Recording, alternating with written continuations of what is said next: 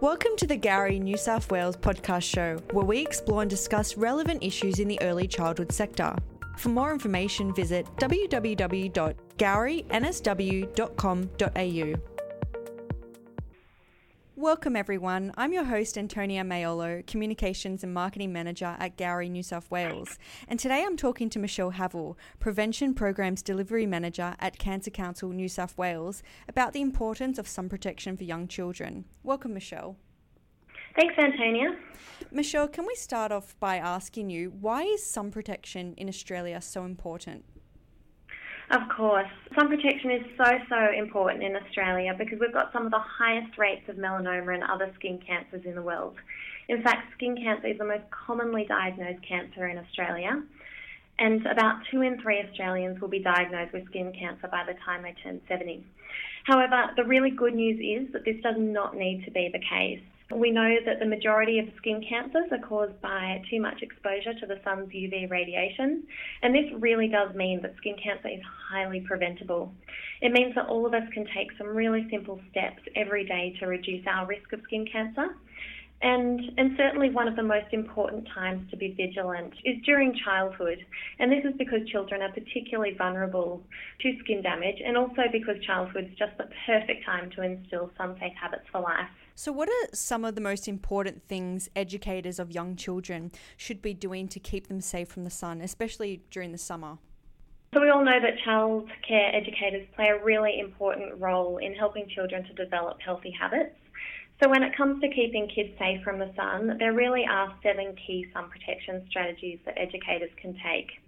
So the first is to get in the habit of checking the UV levels daily and making sure that children are, prote- are protected from the sun whenever the UV is three or above. And in New South Wales, this is honestly almost every day. In fact, even when it's cloudy or cool outside, the UV levels can still be dangerous. So you really do need to get in the habit of checking those UV levels. And when they're three or above, um, ensuring that everyone in your care is using sun protection. So you can check the UV levels by downloading the free SunSmart app. You can jump on the SunSmart website, or you can also just check the web- weather section of your local newspaper to find out what the UV levels for that day are. The second thing to ensure is that kids are wearing sun safe clothing when they're playing outside. And sun safe clothing is really just clothing that's loose fitting, that covers as much skin as possible. So, you know, thinking longer style sleeves, longer style shorts, higher necklines, etc as an educator, I think one of the, the great things that you can do is actually encourage parents to be dressing their kids in sun safe clothing each day. But it's also a really good idea to have a few spares lying around just in case, you know, kids kids aren't covered up, you can support them to, to do so before playing outside. The third thing to ensure is that kids wear sun safe hats. So a sun safe hat includes anything that really shades the face, neck and ears. So your Legionnaire styles, broad brimmed and bucket style hats. And I guess just a helpful tip for babies is to try and pick a hat that's uh, made from a softer fabric so that if they pop their head on the ground, you know, it will just crush with them or crumple under their, under their head. But the fourth thing that educators can do to ensure that kids in their care are sun safe is to make sure that the service has some sunscreen available for kids to put on and ensure that they apply it 20 minutes before heading outdoors and then every two hours after that. So Cancer Council recommends that sunscreen should be SPF 30 plus or higher, broad spectrum and also water resistant. And if you've got kids aged three or above in your care, then really do try to get them involved in putting on their own sunscreen. You know, it's, it's not only a fun activity for kids to do, but it's also a really important skill to develop. So, you know, too many of us don't apply enough sunscreen, so it's really important to get kids in the habit of applying their own sunscreen and, you know, using that teaspoon rule where we put a teaspoon on each limb. The fifth tip that I've got is to use shade whenever it's available to you.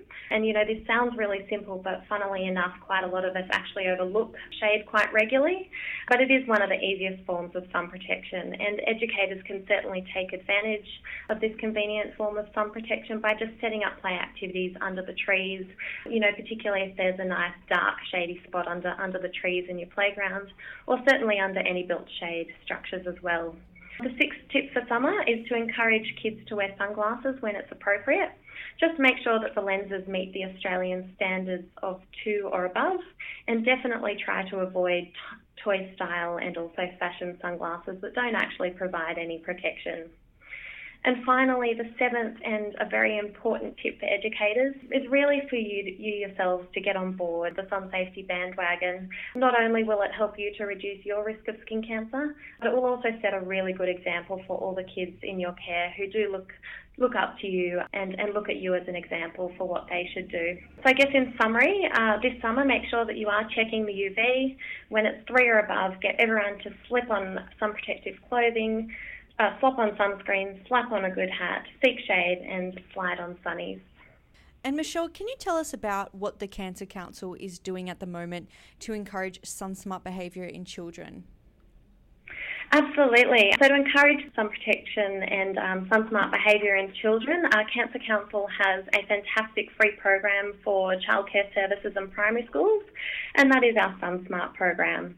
So it's a it's a free sun safety program where we help you to develop and implement a best practice sun protection policy and also standards. So it's a really well recognised program, um, and we've actually got over 80% of childcare services and primary schools in New South Wales participating in the program. So if you're not sure if you're a SunSmart centre or school, definitely jump onto Cancer Council's website to find out. As a member of the SunSmart program, you'll receive up-to-date um, and practical sun safety resources and also being a member of the SunSmart program is a really great way to demonstrate that your service is committed to sun protection. So we provide a SunSmart sign that goes out the front of your service and it really does display your commitment to the rest of the community and, and let them know that, you know, you care about keeping kids safe from the sun. So to find out more about SunSmart, uh, you can go to www.cancercouncil.com.au and we've also got lots of other great sun safety resources and information on there as well. Michelle, thanks so much for taking the time to talk to me today. Of course, Antonia. Thanks so much.